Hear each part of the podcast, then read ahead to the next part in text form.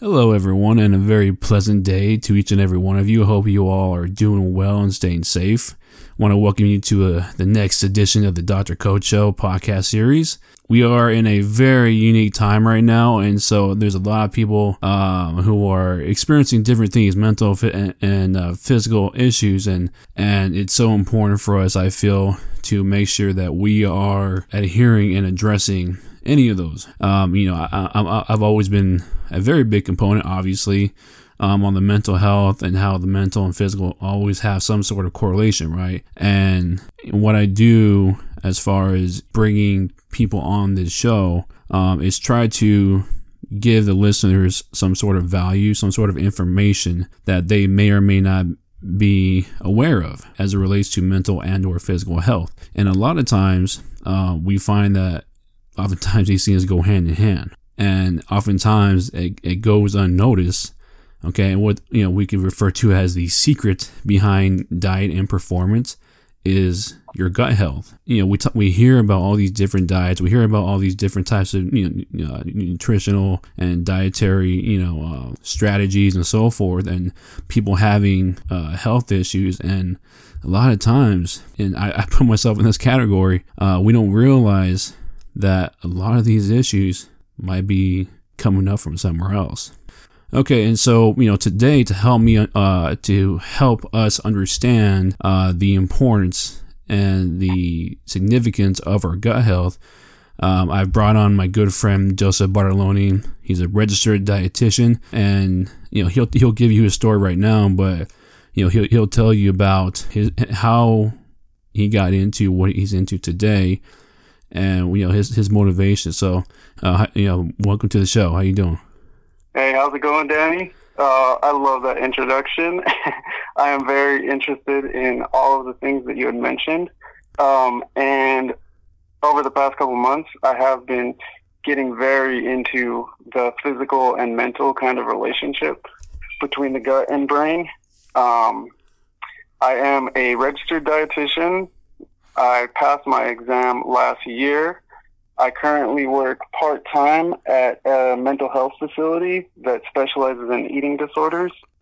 And I also have my own business dealing with individuals that have gut health issues and helping them heal their gut health issues so that they could uh, properly fuel their bodies with nutrition. Okay, that's awesome, man. I mean, I know, I know you're doing a lot of good things with a lot of people, and you're making some good uh, changes in their lives. So, um, so like you know, I, I understand you know everything that you're doing now. So like you know, give me give us a little background and a little understanding of kind of what motivated you to focus on gut health, because I know there's a lot of people, and I you know I know some good people who who are registered dietitians, but what is it specifically that you know motivated you to focus on the gut health? Uh, yeah. So pretty much like a lot of things that occurred throughout my life have led me to this point. Um, when I was a young child, I was like five years old. My father died of a heart attack. Oh man. That was kind of the first, um, the first introduction I had into health and like disease. Um, and at that young age, I really didn't know kind of what death meant or what like a heart attack was, what disease was. So I remember at that young age just being very interested in like health and disease and what causes it. Um, so growing up, that was just always something that I had on my mind and I thought about. And like the more I looked into kind of the physiology of a heart attack, one thing I noticed was that the ways that they treated it, like nutrition was a big thing in ways to treat and prevent heart disease. So that sparked my interest right away. And then as I started getting older, I started looking kind of at the different ways that they treat heart disease. And one thing, like, I kind of never really understood the medical interventions for it.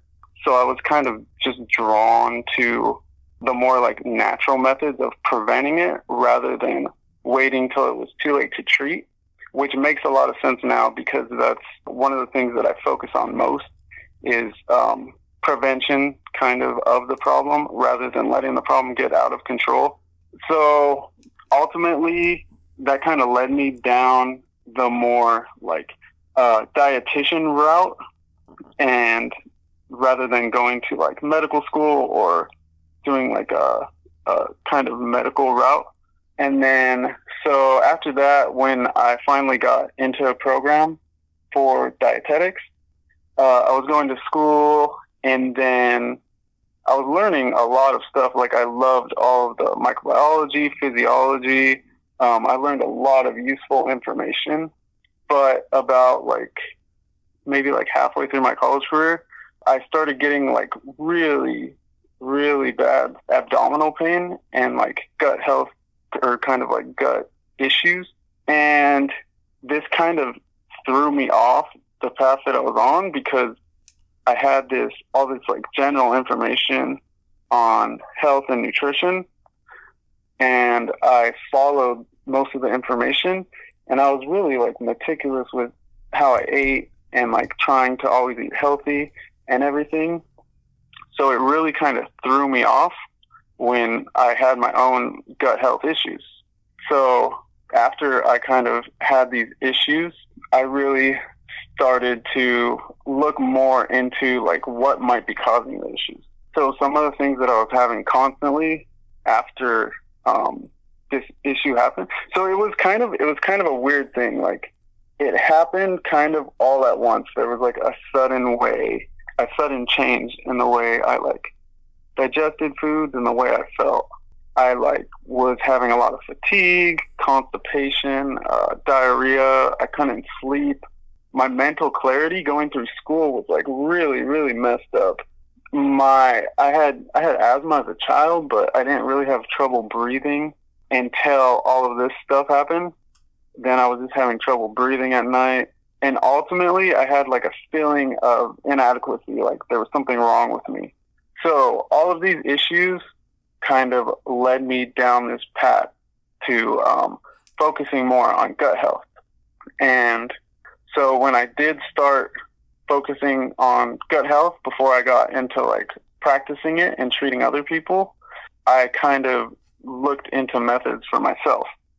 So the first thing I did was I kind of started cutting out foods to try and um, treat the symptoms that I had. And I had a lot of success with this, but the problem was that I pretty much reduced my diet down to like simply like a few different kinds of meat and like different kinds of vegetables. I couldn't, there were even a lot of vegetables and fruits that I couldn't have because they cause a lot of symptoms. So I was doing this, and I pretty much did this for a long time in order to control my symptoms. But what I ultimately realized over time was that even though this was good at controlling my symptoms, it didn't really solve any of the problems. So this kind of led me first, I mean, it got really, really bad where I was in like pain every day, and I was having a lot of issues with my digestion. So I tried to go like to my doctor. I got referrals for gastroenterologists. The doctor gave me medications. Um, the medications like made it worse. So I stopped taking the medication. I got uh, endoscopy, which is where they stick like a camera down your throat, and then they try to see if there's anything wrong in like your upper G I tract. And so after they did this, they like, I was just looking for anything, like any kind of answer, because I was really uh, confused by everything that was going on. But like going to the doctor and doing all of this is kind of what made me look more into this. So when the doctor gave me the medication, I started looking into the medication and what it actually does. And I noticed a lot of issues with it. The medication they gave me was one that kind of, um, suppress stomach acid secretion, which is a common medication they give to people. And the issue with that is that a lot of people with G I issues may actually have issues because they're not producing enough stomach acid.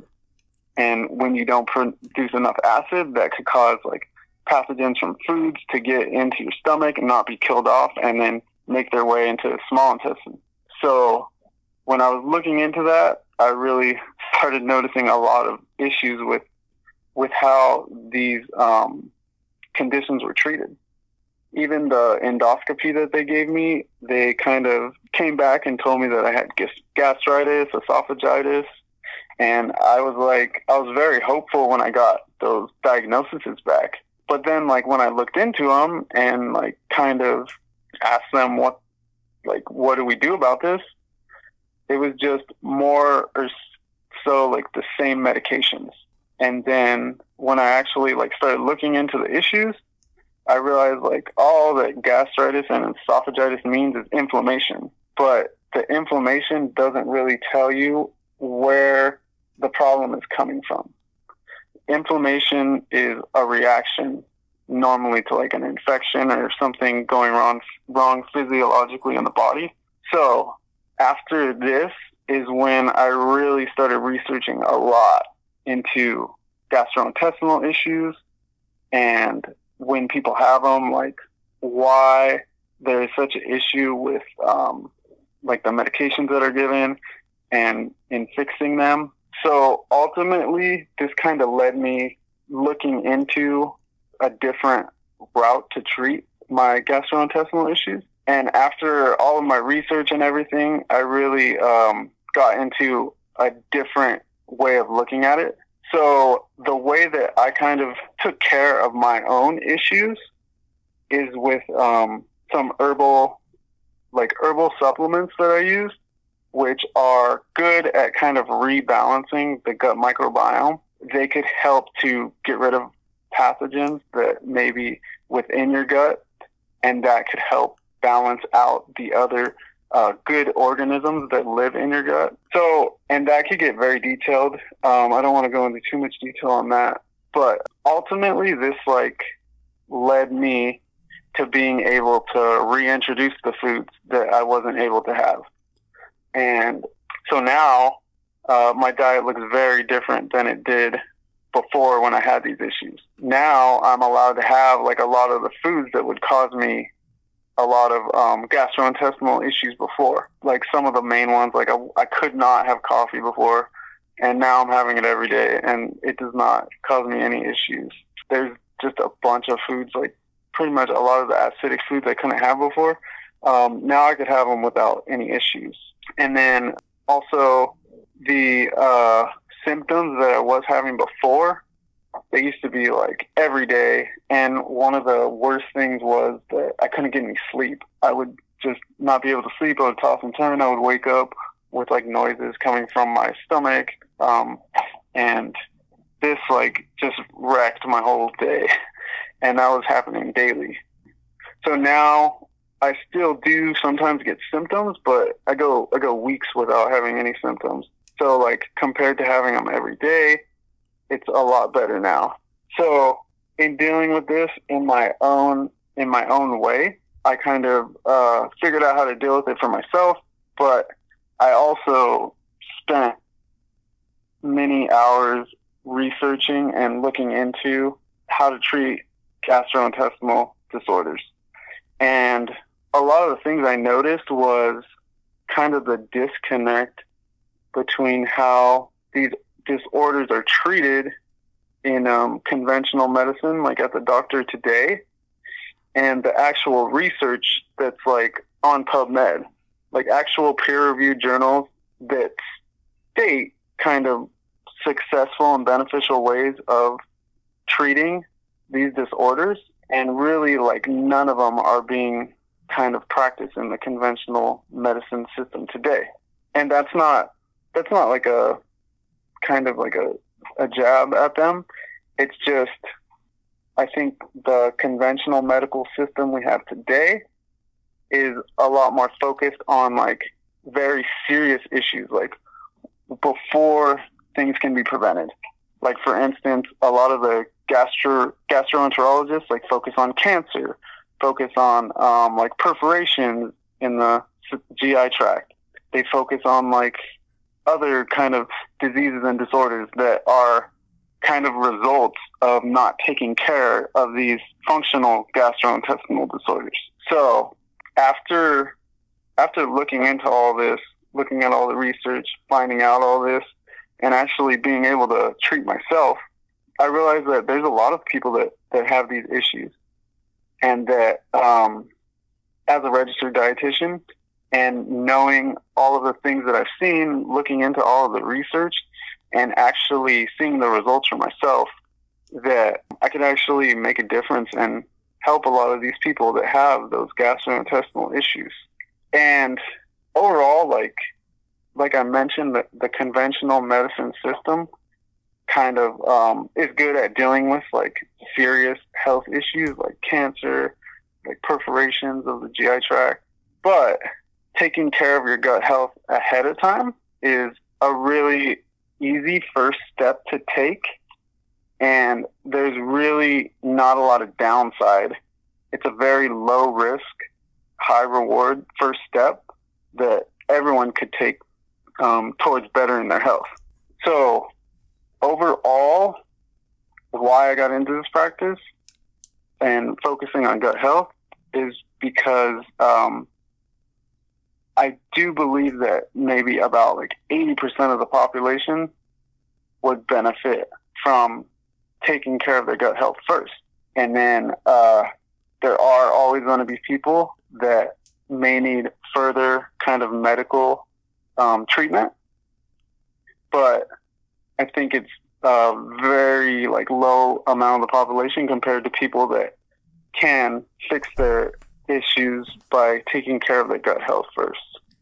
That's awesome, man. That's an awesome story. And, you know, I, I could definitely appreciate what started you and what, what sparked that fire. And, and now you're passing along your gift, because I really feel it's a gift to help other people, you know. And this is, you know, this is why I'm bringing you on, because so many people don't realize the importance of gut health. You know, before talking to you, I didn't realize it.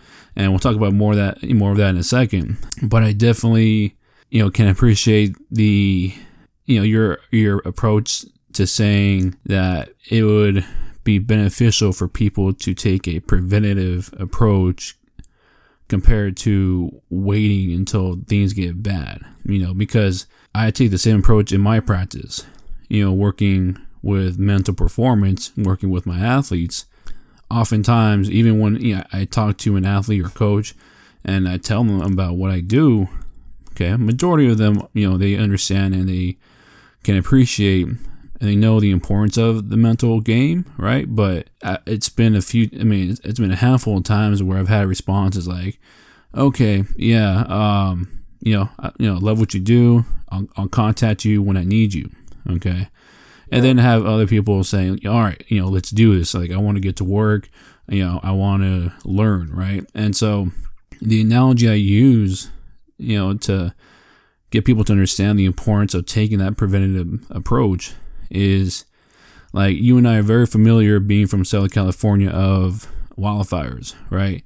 And you know, it's it's very similar because, and this is very relatable to your approach and what you do, because you know, looking at wildfires, right? If you know, we wait, as you know, as we are a state very at risk for wildfires, and we're coming up on that season pretty soon. If we wait and allow brushes to form and and not take care of that stuff, right, it's gonna be so much harder to put it out compared to if we were to take a preventative approach and, you know, clear out as much brush or clear out as much whatever is out there that puts, you know, these these fires at, you know, to stop the risk of them spreading or catching fire in the first place. If we take that preventative approach, if and when those fires do come up, because it's likely that they will, we are better able to control it, right? And so I, I really feel that analogy, it, it's like right there with what you and I both do. And that's what I tell people, you know, even you know when I practice, I tell them, listen, okay, if you want to wait until things are bad, when shit hits the fan, you know, it might be, it, it's so much more difficult to deal with the issue when you're trying to put out fires, right? When you're trying to, like, when you're, when you're not level-headed, right? Um, and when typically the environment, the situation that they're, they find themselves in is controlling them, like their thoughts and their emotions and behaviors. Whereas if we, if these individuals learn the tools so that if and when these situations do come up, they're better able to prepare for them, right? Mentally. And, you know, I see the same thing with you and what you do, right? Taking this preventive approach, doing X, Y, Z to, you know, put themselves in a good position to achieve good gut health, which, you know, as we'll find soon, um, you know, is the, the root, you know, foundation to a lot of health issues.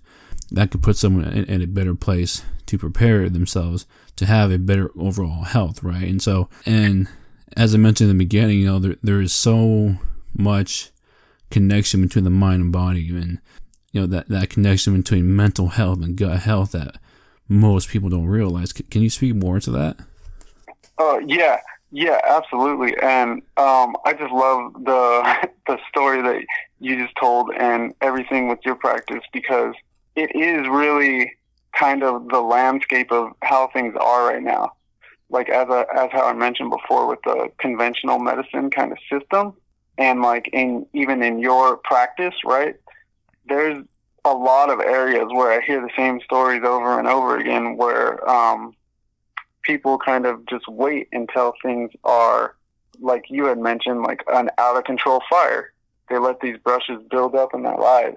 And I think that we're kind of reaching a point where that is that that it's kind of over, like it's overbearing. It's becoming too much. Like I think that people are starting to realize that, like, when we wait too long for these things, that sometimes it's even too late to take care of them when kind of that giant fire forms.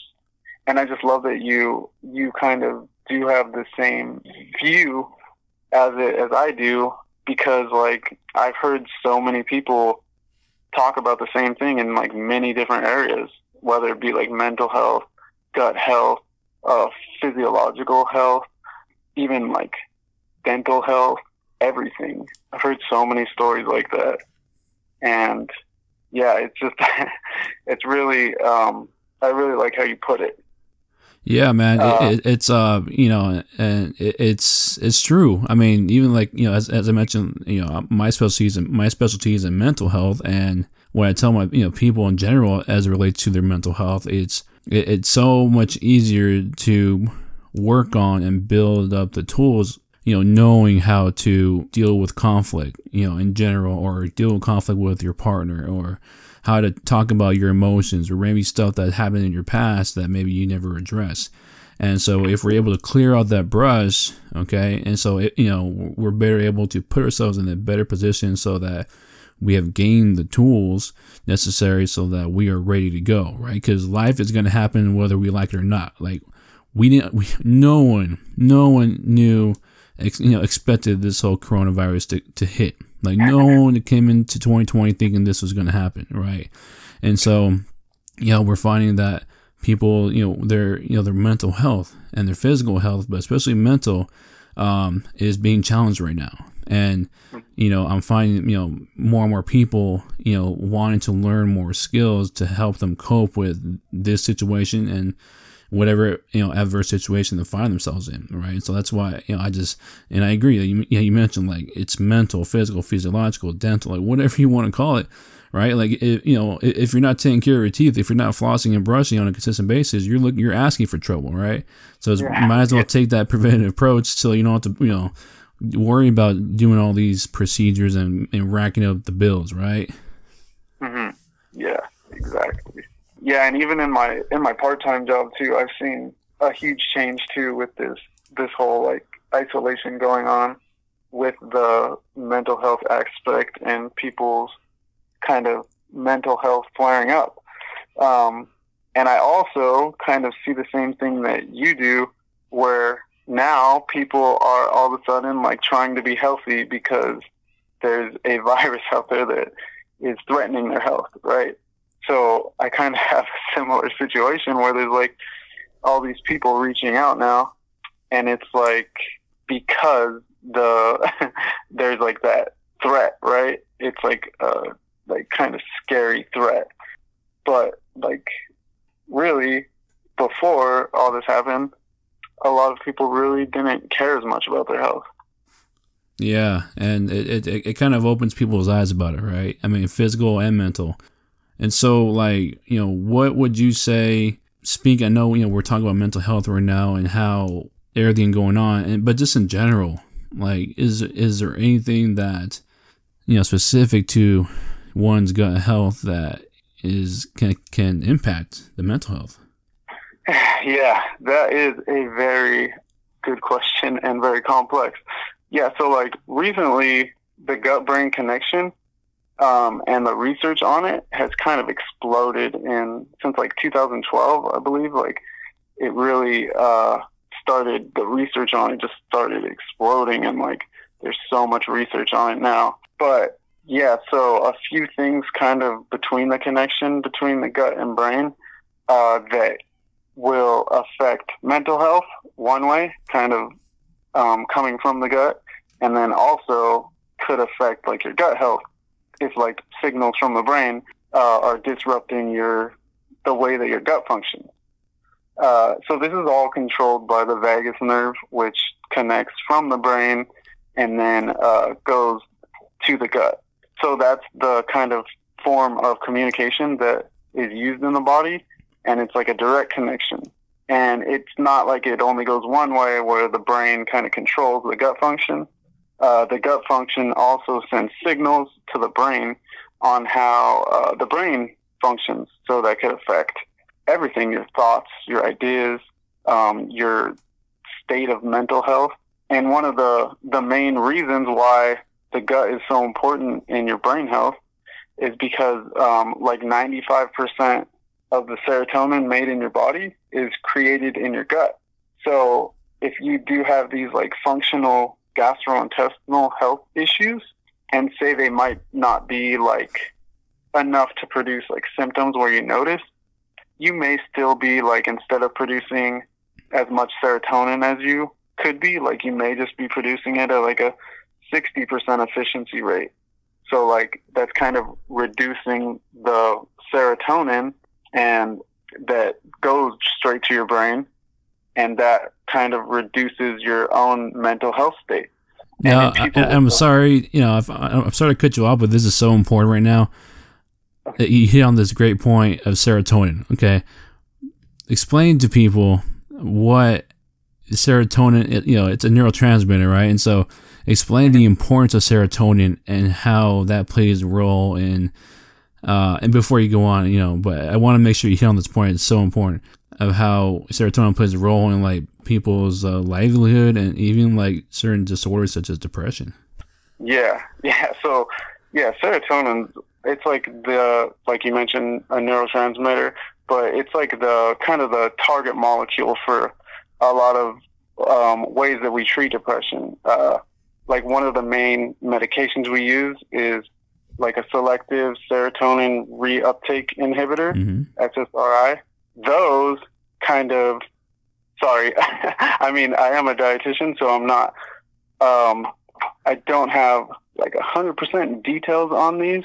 You're um, good. Just speaking general, you're good. Yeah, they kind of um, mess with the way that serotonin is produced in the brain. So it kind of increases the the serotonin production mm-hmm. in your brain. And then, so kind of looking at that with the gut brain connection, like some of the issues is like not really treating the actual, the actual root cause of the issue. Because if, if for instance, you're not producing enough serotonin, then it's very highly likely that there's something going on in your gut that is causing you to not produce enough, right? And there's a lot of other kind of mechanisms that go into play here. Like um, there could be an issue in the way that your uh, brain kind of uses the serotonin. There could be a lot of other issues. But just the fact that, like, most of the serotonin is produced in the gut, like I mentioned before, it's like a kind of a, a very low risk step you could take, and you could have a very high reward for trying to um, like naturally treat your gut health issues and then increase the amount of serotonin that you produce. And serotonin is just the one that kind of is produced most in the gut. There's also GABA, um, other other neurotransmitters are produced in the gut, acetylcholine, other nutrients that are important for brain function, like melatonin as well, histamine. All of these things are very interconnected between the gut and brain health. And so, like I like I keep mentioning, it's very kind of low risk and high reward if you focus on your gut health. And even with things like brain health, it could have a positive impact on us. Just one more thing about the medications. Like, I'm not I'm not saying that the medications are like not right for everyone, but I'm just saying that there are possibly other natural ways that people could kind of focus on their mental health. Yeah, and that's so important. And I feel the same way too, as far as, you know, medication use. I, I've always tell, because, you know, I, I, I work with people who, uh, you know, they have very, and it's very common, like whether depressive symptoms, anxiety, and so forth. And I tell them, like, listen, my job is to hopefully get you in a position where you can either lower your dosage or get off of it altogether, right? By taking, you know, by addressing their whatever mental issues that they might be experiencing. But at the same time, it's not, that's not the end game. And, you know, as you mentioned, it, it could be something within their gut that might be impacting that. I mean, you, you talked about these these different chemicals, these, these neurotransmitters, right? You know, serotonin, and how, you know, obviously, like when people, when pretty much essentially, without going into more in too much detail, the more serotonin you have, the the, the happier you tend to be. It's one, it's one what I call the uh, one of those feel good neurotransmitters, like dopamine, right? And so, um, this is what these S S R Is, through that process of re reuptake. Um, inhibitors, um, it helps keep, you know, and there's a whole complicated process, such as it's called the action potential, where, you know, you have these chemicals just flowing through these uh, different neurons, and we want serotonin to keep flowing. And this is what, you know, medications like S S R Is um, do. But at the same time, you know, as you mentioned, if we can do so in a more natural way, I would see like that would be more beneficial. And so, I mean, you look at other things. You talked about melatonin, GABA. Those two, two things are related to sleep. And people, as you mentioned, that could possibly, and, you know, I'm, I'm sure it is, I'm some, has some sort of correlation between you or and other people not not being able to get quality sleep, quantity and or quality, to where, you know, they're over here taking, you know, the the melatonin supplements, or they're taking NyQuil, or, you know, Z-Quil. And again, all these things are to help with symptoms, but they're not really addressing the root issue. Um, yeah, that's, that's, that's, that's just so fascinating, because, you know, we don't, we, you know, most of us don't realize how, you know, the mental health, there's so much more involved. Yeah, and uh, like you were discussing with like the medications, like, I mean, they are, they're very useful. I see, I see them as like uh, kind of like when things are really bad, like a way to mitigate the symptoms at the time while you kind of take care of the the root cause. Correct. But but the issue is most of the times, like, um, we're just going into like a doctor or psychologist, and we're just getting put on these medications and never taken off of them. And it's like eventually they start to cause like imbalances in the body and other places. Just like the, the S S R Is kind of mess with the natural production of serotonin, and then um, people could have issues getting off of them, or they could have issues producing their own serotonin after they're off of them. So um, a lot of medications are very good and like can help kind of get through difficult times while you treat the like the root cause of the issue. The way the way right now things are is like we're kind of just see the doctor, and then Um, they give you medication and you pretty much never get off of them. Yeah, and it's very relatable to, you know, my approach to mental health, and how I tell people that, yes, I, I agree medications are necessary sometimes, especially when people have extreme symptoms or symptoms that, you know, because at the end of the day, if, for instance, if I'm trying to help them with whatever type of mental health they require, uh, mental therapy, if they're experiencing symptoms that are inhibiting their, you know, the ability of my work to be effective, then, you know, of course you, you want to, you know, include medications, but medications or, you know, like when I tell people, you know, I mean, think about the different ways people try to cope with, you know, adversity, just, just everyday adversity, right? You know, whether it's stress, you know, relationship issues, you know, people, people have their own way of coping. They, they get taken out, they get angry, or they go, they'll like do drugs, they'll go, you know, go to a bar, get drunk. Right. But, and I tell people at the end of the day, the problem, you come home, the problems are still there. Right. Yeah. And so like, yes, they are a temporary band-aid, but you know, it's, you know, and that's why I, I, I my biggest passion, and it sounds like you are too, where it's to get to the root cause, the root issues, to weed out that root so you can effectively deal with it. So you're not just, you're not just taking, taking care of and addressing the surface, you know, symptoms. You're digging deep, right? You're getting that root out, and then that could put someone in a very good place mentally because, you know, I mean, there's so many things that people go through that they don't realize how, like how impactful so many parts of their mind and bodily systems are affecting them.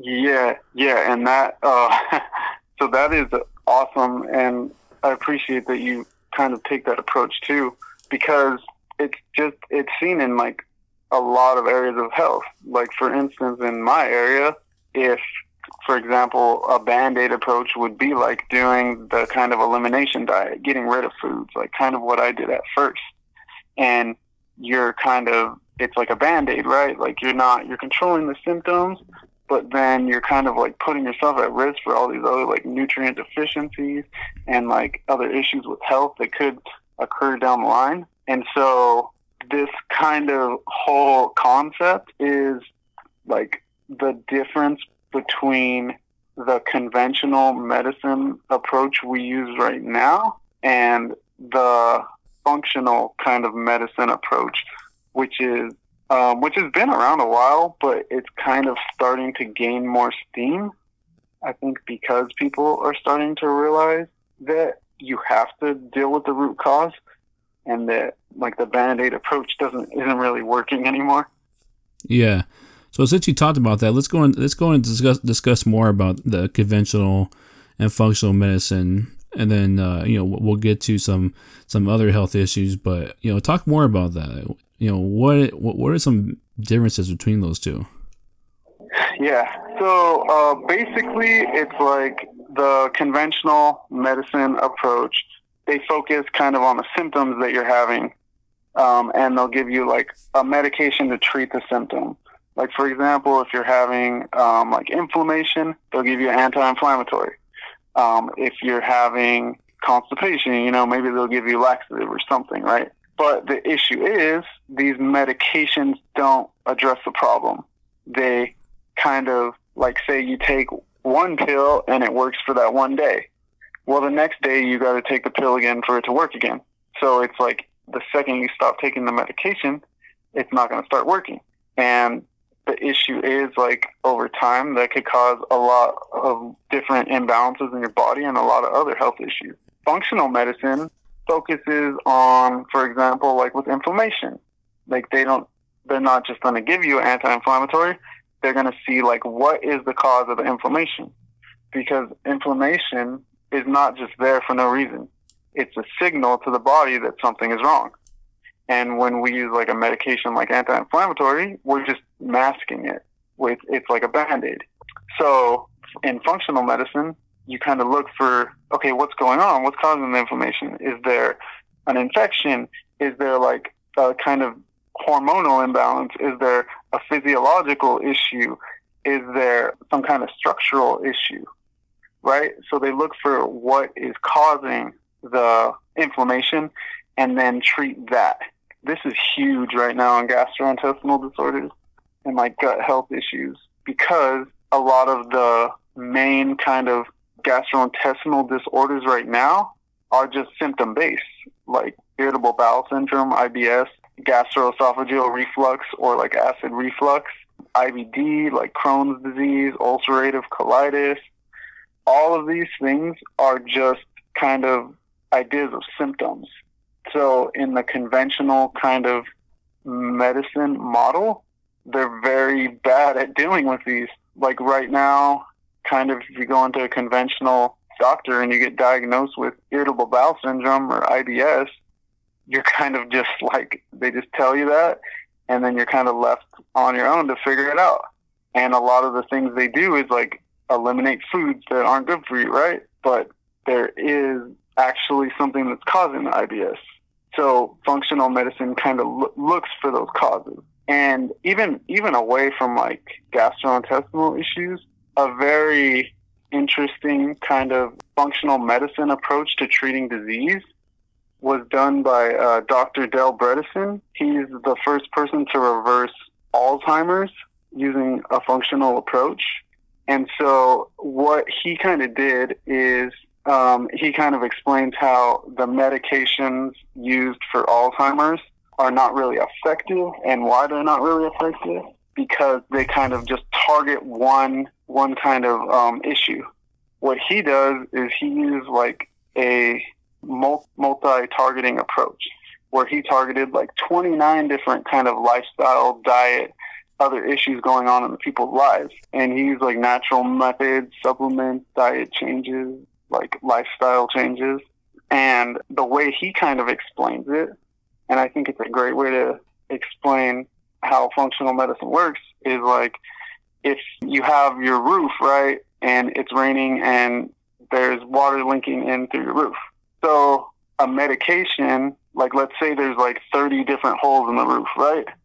The medication might plug one of the holes, but then there's still like pretty much the same amount of water getting in because there's twenty-nine other holes still letting water in.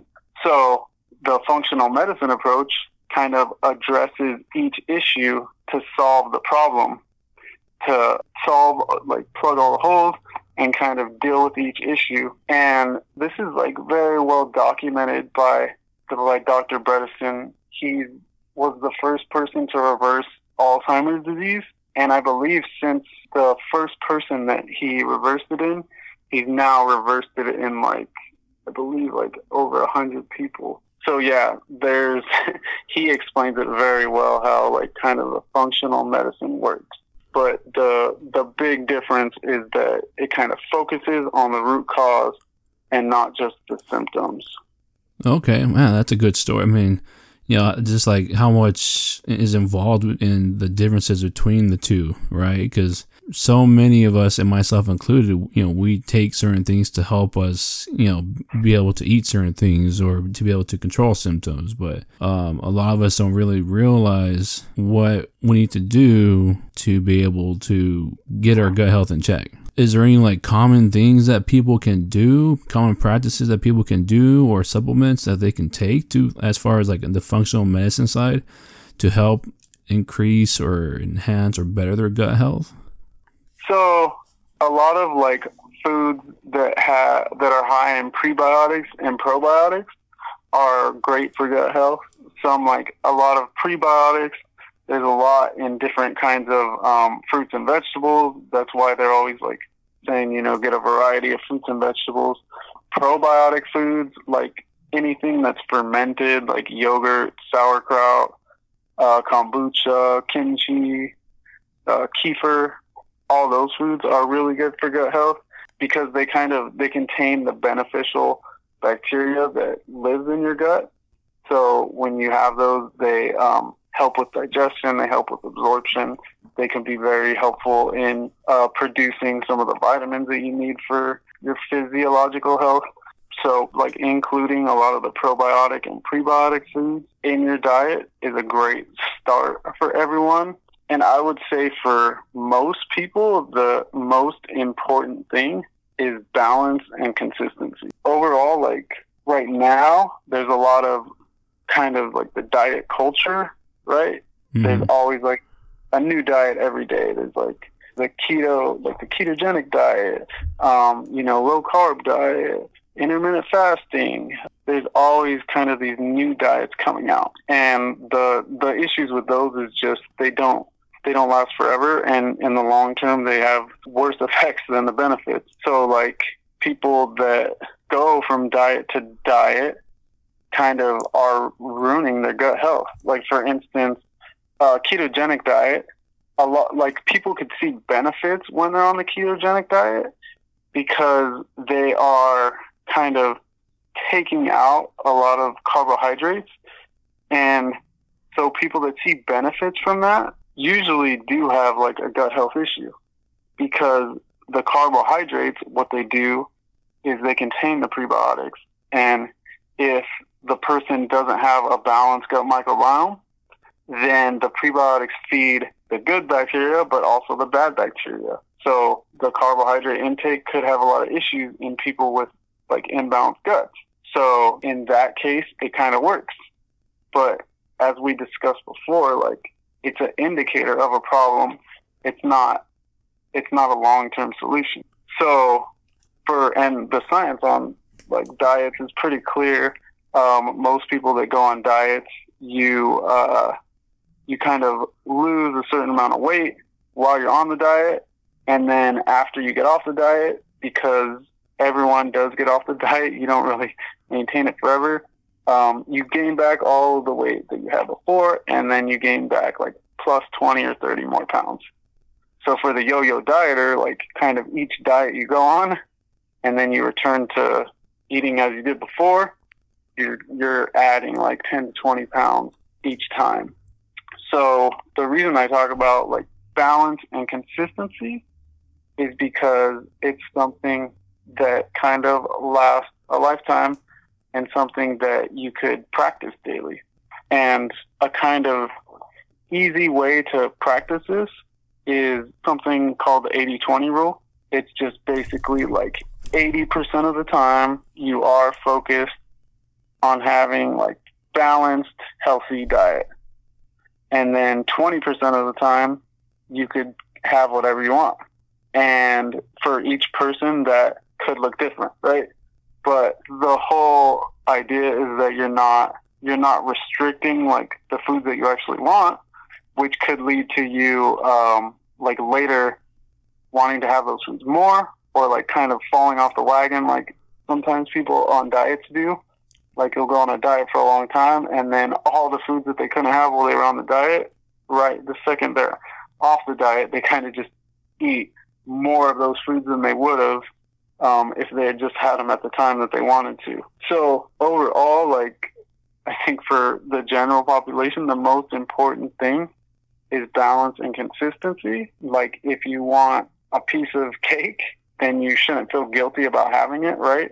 Because more likely, like the guilt you feel from that is going to actually have more negative consequences than um, the actual food itself. Wow. Yeah. I mean, amen to that, man. You know, and I can't tell you, and I'm glad you brought that up because I'm sure a lot of people are intrigued by diets. And I'm sure, you know, I mean, you brought up the, the keto diet and that that's the new one, right? That, that's, that's a big one that many people are finding themselves engaging in. And I'm sure there are people out there that are contemplating it, right? Either that or, you know, other types of diets. And um, I'm glad you brought that up. And trust me, you're not the first or last professional. Okay. We're t- again, this is why it's so important to for people. And I tell all my, you know, students and, and clients, like, be a critical thinker. Don't just listen to what you, what you hear on social media or, you know, anywhere else.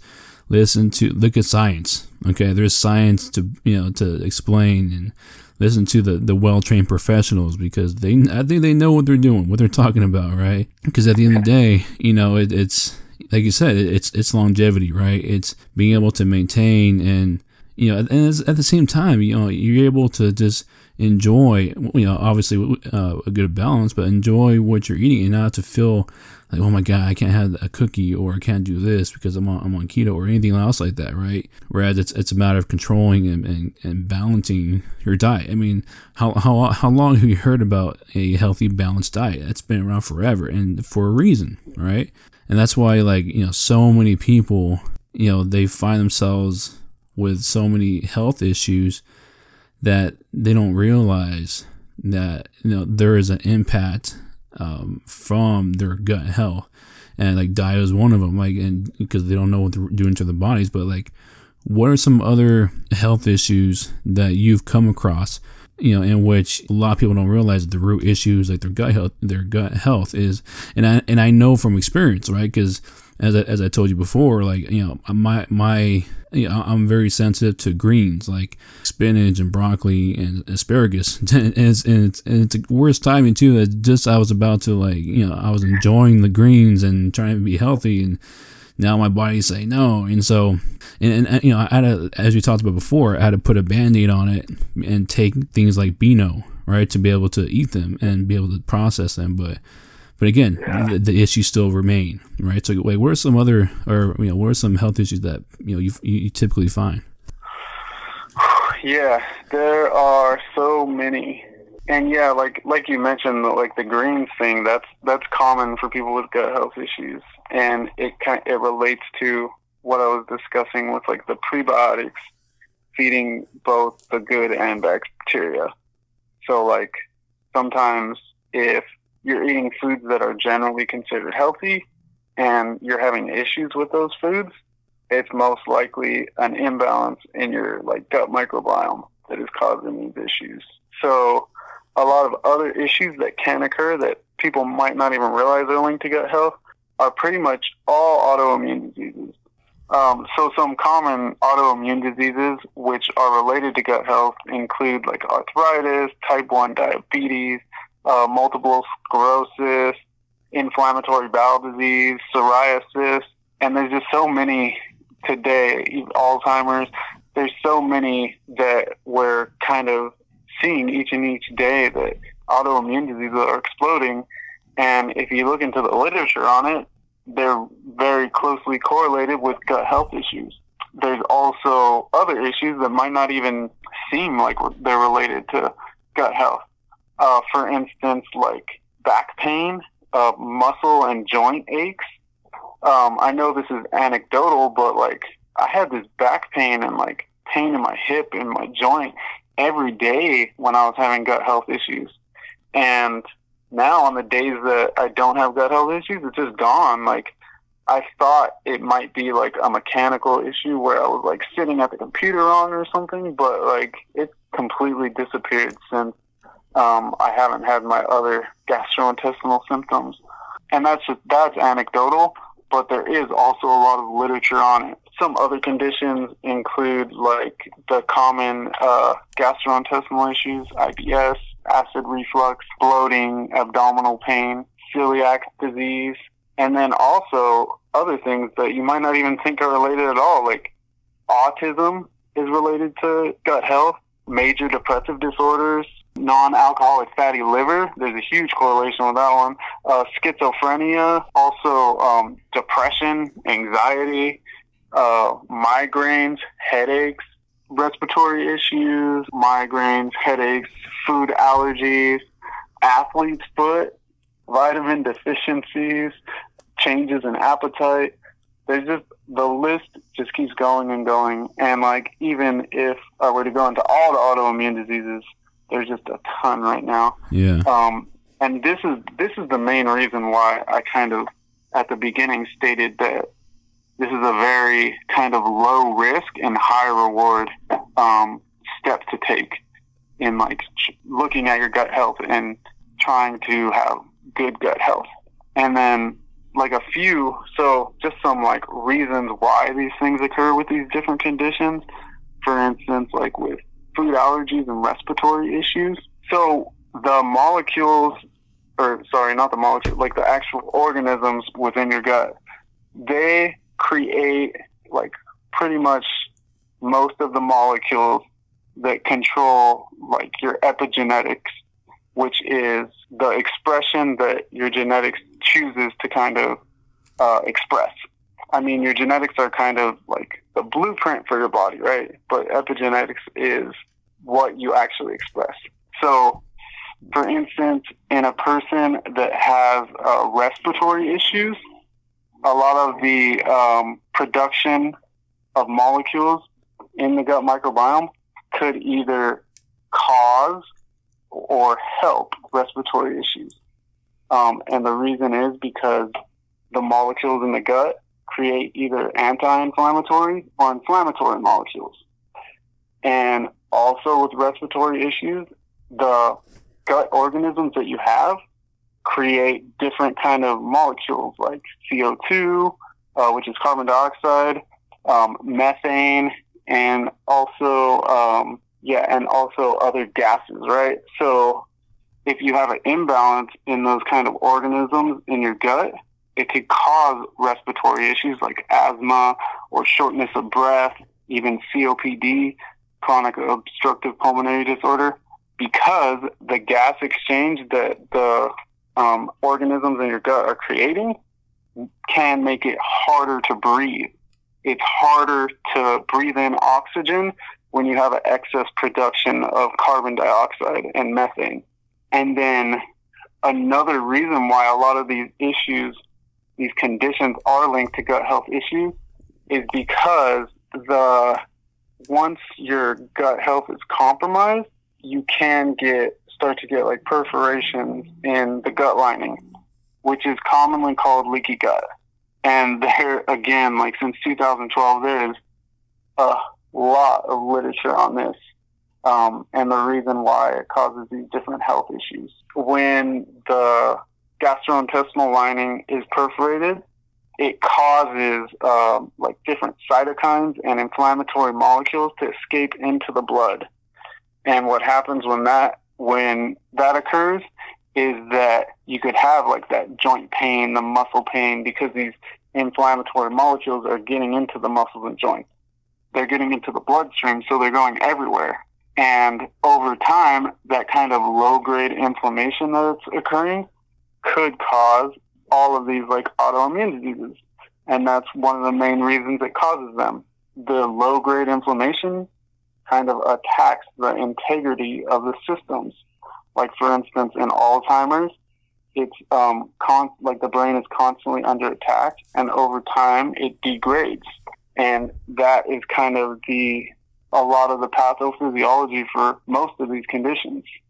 And, yeah, I mean, again, there's more information that myself included that, you know, I didn't realize all this stuff was going on. I'm sure people listening in, I mean, you, I mean, you listed so many things and you talked about so many things that the general population don't realize, just like what's going on behind the scenes in one's gut, right? Like, oftentimes that's like the last place people think of to like where their issues kind of reside, you know? And so like, and it's so fascinating to hear all this stuff. And, and like, I know people, you know, listening are, are wondering, like, talked about, you know, what people can do in general to better their overall gut health and therefore better, you know, as we talked about already, so many different aspects of their mental and, and physical, physiological health. But like for someone such as elite athletes, for instance, is there anything else? Because I know we're going to have some listening in. Is there anything on top of what you talked about already that they should be focusing on? Because, you know, they tend to expend more energy and calories and so forth compared to the general population. Yeah. So, um, yeah, when talking about elite athletes, I think it's important to talk about performance and rather than like aesthetic kind of looks, because I've, I've worked with athletes in the past. And like as being a dietitian, my main focus is always performance.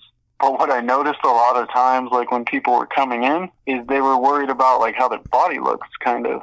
So like everything that I kind of address is not, I mean, typically like performance and kind of the athlete look do go hand in hand.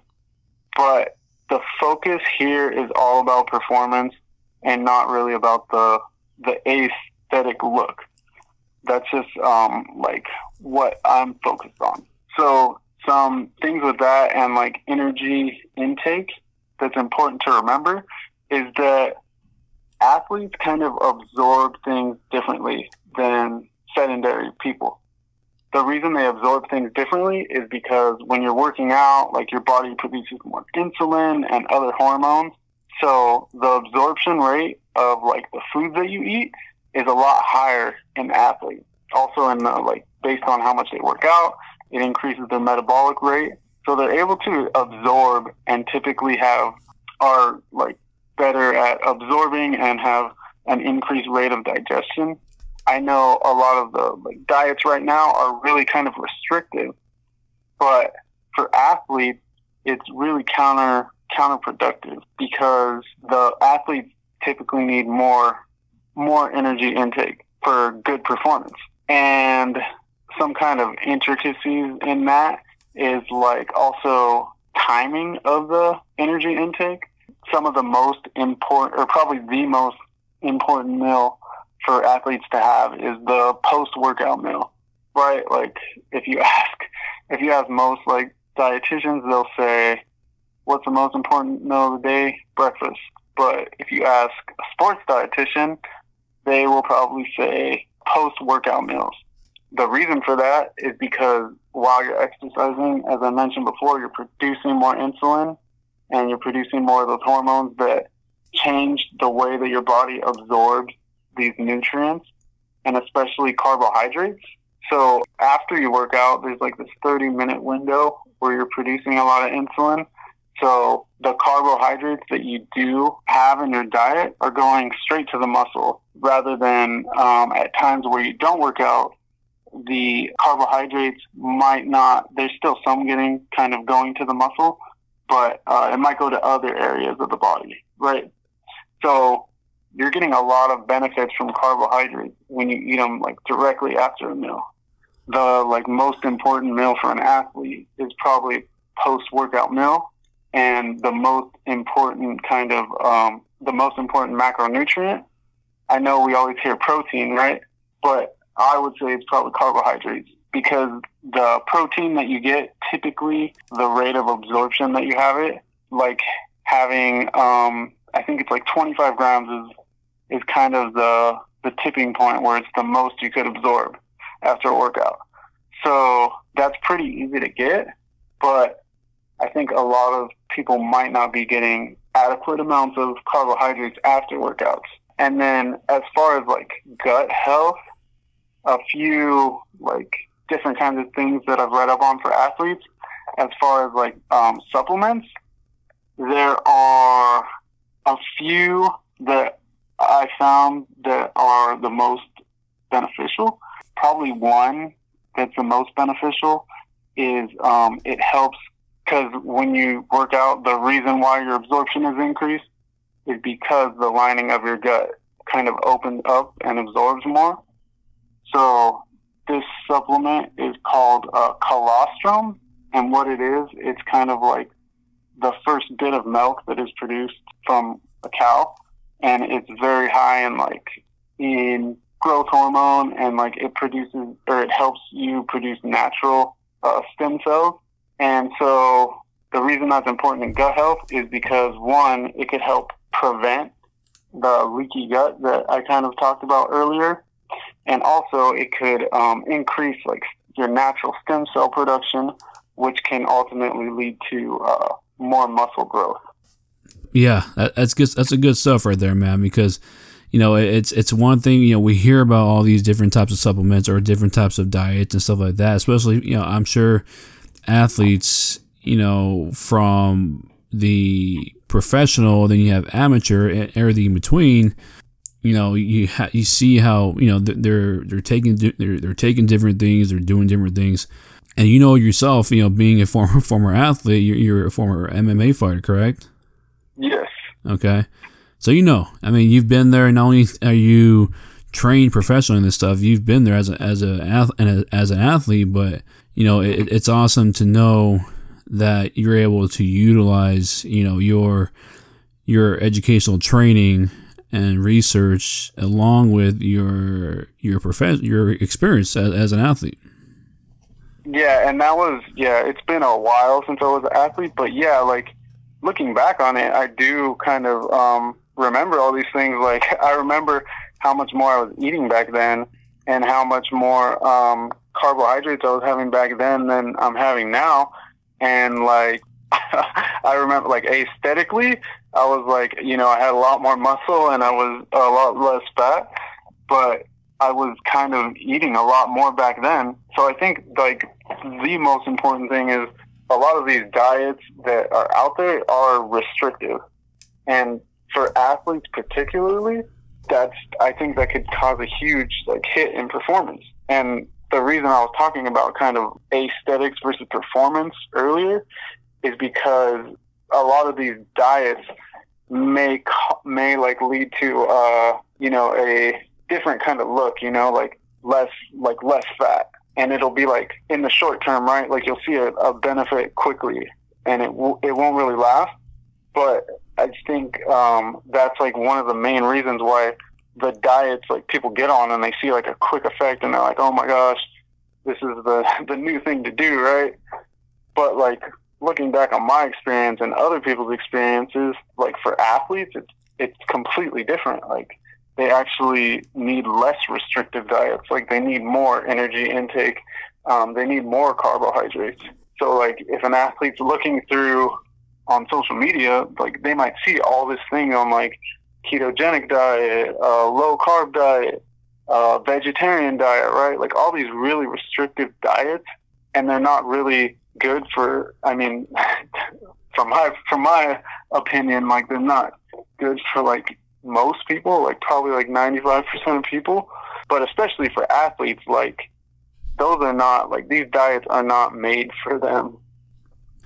Yeah, and that's good to know, man. You know, especially especially when you have athletes who are developing, who are who are younger, whether it's, you know, youth, high school, college, right? This stuff is important to know because they're, you know, as you mentioned, they're going to see things, you know, whether it's social media, on, you know, uh, just the regular internet, wherever they find, you know, websites, they're going to see things, and it's important for them to know the facts, know the science behind this stuff so that they can put themselves in a good position to achieve the best performance they can, you know, in competition and life in general too, because I tell, I, I tell my athletes, like, you guys have, you guys have machines that you need to, you, you need to take care of, right? And this is just one of the most important, you know, things that they can do in, in addressing this stuff. And again, obviously, it's not only for athletes, but for anyone. It's, I mean, you know, anything performance-based, right? And that's essentially anything. I don't care what you do. Yeah, some people expend more energy, whether it's athletes, you know, or if you work out in the gym or whatever it is, or just living your every, everyday life. I mean, by addressing these things, taking care of these things, and it'll help you do whatever it is that you do so much. It'll help you be more efficient and more healthy and have you, you know, reduce all these issues that people find themselves in and, and experiencing, um, so that someone can have a good mental and physical life. Right. Yeah. Absolutely. So yeah, man, you know, you, you definitely brought a, a, a lot of value, a lot of good information to, to the listeners today. So I appreciate that. So if anyone wanted to get a hold of you and contact you and find out more information about, you know, gut health, about what you do, uh, what would be the best ways they could find you? Um, so first off, my website, Healthy Gut R D dot com. Um, that has a lot of, a lot more explanation of a lot of things that I talked about today. Um, it goes into detail in how you could kind of take steps to treating these functional gastrointestinal disorders if you have them. And also it provides some of the general information for nutrition and health. I also have like a free thirty-day meal plan on there. It's like a balanced meal plan that meets all of your vitamin and mineral and nutrient um, needs for the day, for each day for thirty days. And there's different kinds. There's like the Mediterranean one. There's even ones for people with uh, diabetes, people with heart health issues. And even, I even have a vegetarian diet on there for people that may want that. So it's just like, it's just a free thirty day meal plan to get people to kind of get an idea of what like a balanced diet looks like. So that's on my website as well. If you have any specific questions, you can email me at gut health nutrition at gmail dot com. And then um, I also have an Instagram, which is the underscore healthy gut underscore RD. I just post on there and talk about a lot of the things that I discussed today. And yeah. Awesome. All right, man. Well, yeah, you, you, like I said, you definitely brought a lot of value, and I'm sure there's more details on what you have. So if anyone's interested in, in learning more about it, reach out to my good friend, registered dietitian, Joseph Bartolone. So again, Joseph, I, I appreciate you coming on. I know so many people are going to gain so much knowledge and information to help them in their own lives. So, um, yeah, thank you again for coming on, man. Yeah, thanks for having me. It was a lot of fun. Yeah, definitely. All right. Well, everyone, be safe, be easy, take care. Again, thank you for my guest, Joseph Bartolone, and uh, we'll be talking soon, guys. Take care.